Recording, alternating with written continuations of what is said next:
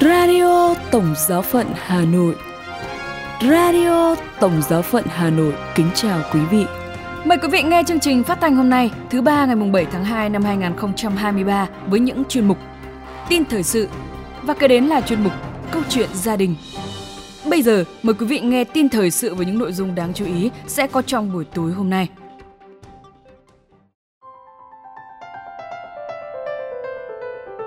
Đức Thánh Cha đau buồn trước trận động đất kinh hoàng tại Thổ Nhĩ Kỳ và Syria, khai mạc đại hội Liên hội đồng Giám mục Châu Đại Dương và lời thú nhận bất ngờ của kẻ phá hoại nhà thờ tại Mỹ. Sau đây là phần tin chi tiết. Đức Thánh Cha đau buồn trước trận động đất kinh hoàng tại Thổ Nhĩ Kỳ và Syria. Đức Thánh Cha Francisco nói rằng Ngài vô cùng đau buồn khi biết về những thiệt hại to lớn về người do trận động đất mạnh xảy ra ở Đông Nam Thổ Nhĩ Kỳ và Tây Bắc Syria. Trận động đất mạnh bảy phẩy tám độ Richter đã làm rung chuyển nhiều khu vực rộng lớn của các nước này vào rạng sáng thứ Hai ngày sáu tháng hai. Hàng nghìn người được cho là vẫn bị mắc kẹt dưới đống đổ nát. Hiện số người thiệt mạng ước tính là bốn nghìn ba trăm người và con số này sẽ còn tiếp tục tăng lên trong những ngày tới.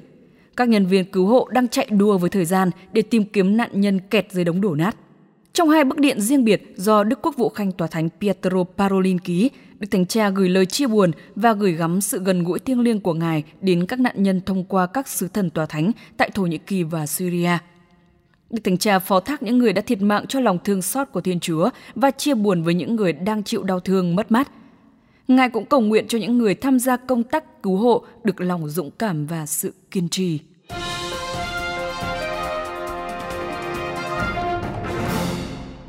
Khai mạc Đại hội Liên hội đồng Giám mục Châu Đại Dương. Đại hội của Liên hội đồng Giám mục Châu Đại Dương được khai mạc vào Chủ nhật ngày năm tháng hai với thánh lễ tại nhà thờ Thánh Tâm Suva, thủ đô của Fiji. Cùng hiện diện tại nhà thờ chính tòa Suva là hàng chục đức giám mục, linh mục, tu sĩ và hàng trăm tín hữu địa phương. Đề cập đến đoạn tin mừng trong bài giảng, Đức Hồng Y Michael Cheney, Tổng trưởng Bộ Phát triển Con Người Toàn diện, cho biết để trở thành muối cho đời và ánh sáng cho thế gian, chúng ta phải tái khám phá sức mạnh của việc trở nên anh chị em trong Chúa Kitô. Ngài cũng đề cập đến hai vấn đề khác là đối phó với biến đổi khí hậu và tính hiệp hành. Đức Tổng giám mục Biden Noi Trong của Tổng giáo phận Suvam, Chủ tịch Liên hội đồng Giám mục Công giáo Châu Đại Dương, nói rằng trọng tâm của đại hội lần này là thảo luận về tài liệu đại diện dân Chúa ở Châu Đại Dương chuẩn bị cho Thượng hội đồng Giám mục Thế giới hai không hai ba đến hai không hai bốn. Liên hội đồng Giám mục Công giáo của Châu Đại Dương bao gồm Hội đồng Giám mục Úc, Hội đồng Giám mục New Zealand, Hội đồng Giám mục Papua New Guinea và quần đảo Solomon, và Hội đồng Giám mục Thái Bình Dương bao gồm quần đảo Cook, Fiji, Polynesia thuộc Pháp, Guam, Kiribati, quần đảo Marshall, Micronesia, New Caledonia, quần đảo Bắc Mariana, Samoa, Tonga, Tuvalu, Vanuatu, Wallis và Futuna.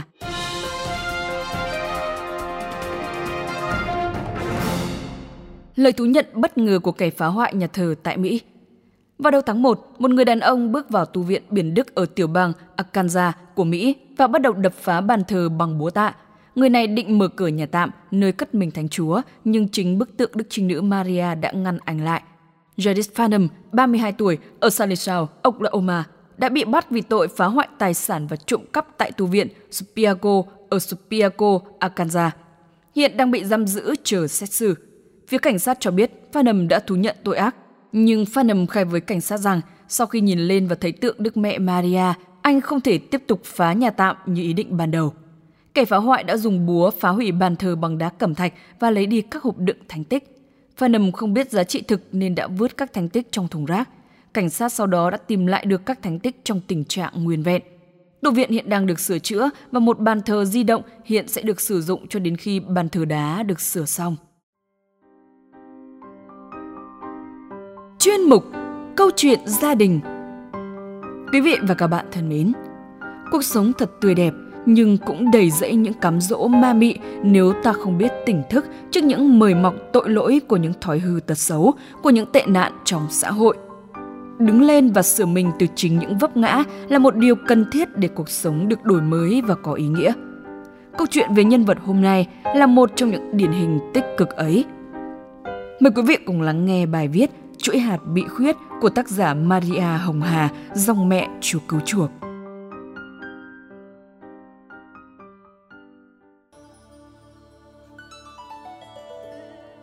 Sau thánh lễ một buổi chiều, Sơn lững thững về phòng bệnh, đôi mắt cụp xuống đất suy nghĩ miên man gì đó trong đầu. Bất chợt đôi mắt anh dừng lại, khẽ cúi người. Anh nhặt một chàng hạt đeo tay, chắc có lẽ của ai đó làm rơi, chuỗi hạt có hình thánh giá.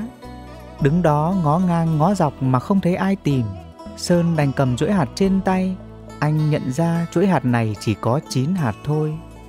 Trong đầu anh thầm nghĩ, chắc có lẽ của ai đó đã làm vỡ một hạt, hay chuỗi hạt này đã bị hỏng nên bị bỏ đi chăng.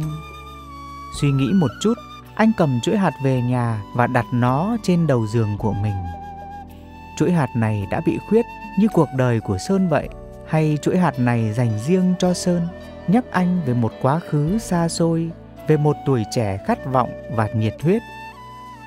Ngày ấy anh xa quê, xa gia đình lên Sài Gòn học đại học để xây dựng một tương lai sáng lạng của mình. Cánh cổng đại học mở ra trước mắt Sơn, nhưng xung quanh anh cũng có biết bao nhiêu ánh điện nhiều màu, lấp lánh dưới nhiều góc ăn chơi và tiệc tùng. Bạn bè tốt cũng có, xấu cũng có. Những buổi lên lớp của Sơn thưa dần, thay cho những bữa tiệc đây đó trong nhà hàng, những quán karaoke hay những buổi đi phượt ra khỏi thành phố. Số tiền bố mẹ gửi cho Sơn đóng học bị ngốn vào những buổi vui chơi ấy, việc học bị bỏ bê. Anh bị đuổi học vì lý do bỏ học quá nhiều, đồng thời không đóng học phí đúng hạn. Khi bỏ học, Sơn bị cuốn vào những thú vui vô bổ. Cảm giác hồi hộp, tưởng chừng mình đang bay thật là sảng khoái với tốc độ của những buổi tối đua xe trên đường cao tốc, như kéo Sơn đến điểm cùng của cái thú vui ấy và rồi lại tắt ngúm khi cuộc đua dừng lại. Có những đêm đua xe bị công an rượt đuổi, Sơn lại lấy làm thích thú khi lạng lách qua mấy con hẻm để làm lạc hướng của công an. Những buổi thoát nạn như một chiến thắng, và rồi sự trống rỗng lại bao trùm lấy Sơn mỗi khi trở về nhà trọ, khiến anh lại muốn lấp đầy sự trống rỗng ấy bằng thứ gì đó. Và rồi những người bạn lôi kéo Sơn vào con đường của ma túy và thuốc phiện. Ban đầu chỉ là chơi chút đá xanh cho phê, cảm giác đê mê lâng lâng trên trời làm người ta quên đi hiện tại này. Những cuộc vui ấy đẩy Sơn vào con đường nghiện ngập từ lúc nào không hay. Gia đình anh không hề biết đứa con trai cưng của mình đã ra hư hỏng. Số tiền đóng học phí bị ngốn vào những cuộc vui chơi ấy và chẳng thể đủ nữa khi những cơn nghiện ập đến. Sơn học nghề móc túi, trộm cắp chuyên nghiệp để có đủ tiền mua thuốc. Anh quanh quẩn trong thành phố, những nơi đông người để dễ kiếm trác. Những buổi trích heroin chung với đám bạn, Sơn bị nhiễm H I V từ lúc nào không biết. Và rồi chuyện gì đến sẽ đến thôi. Sơn bị công an bắt khi đang móc túi. Chiếc còng sắt đưa Sơn vào tù và bố mẹ anh cũng bị triệu tập.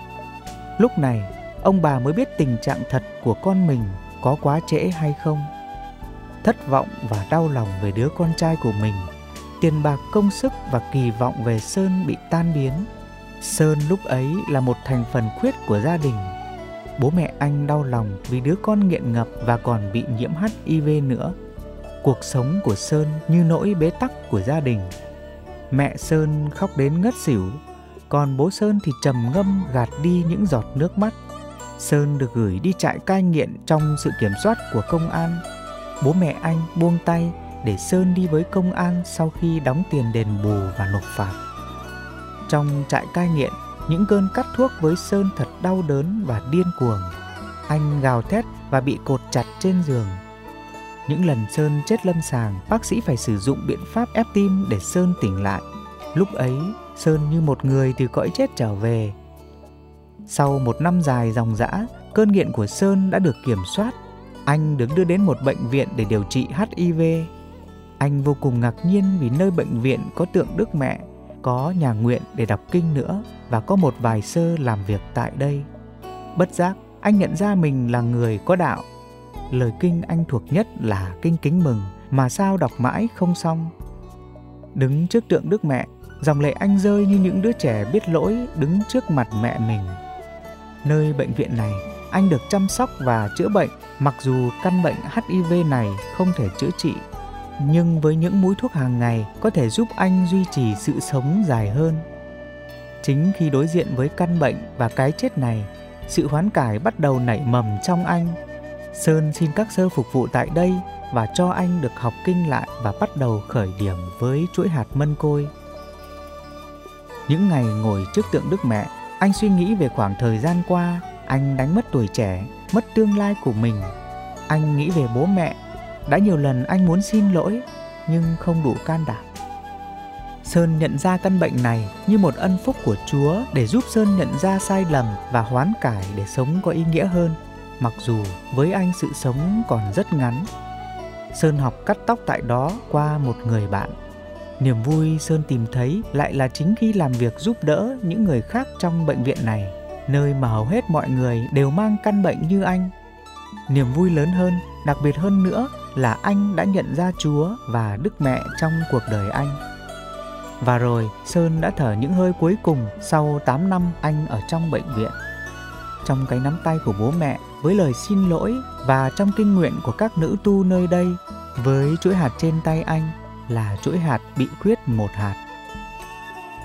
Radio Tổng giáo phận Hà Nội xin chào và hẹn gặp lại.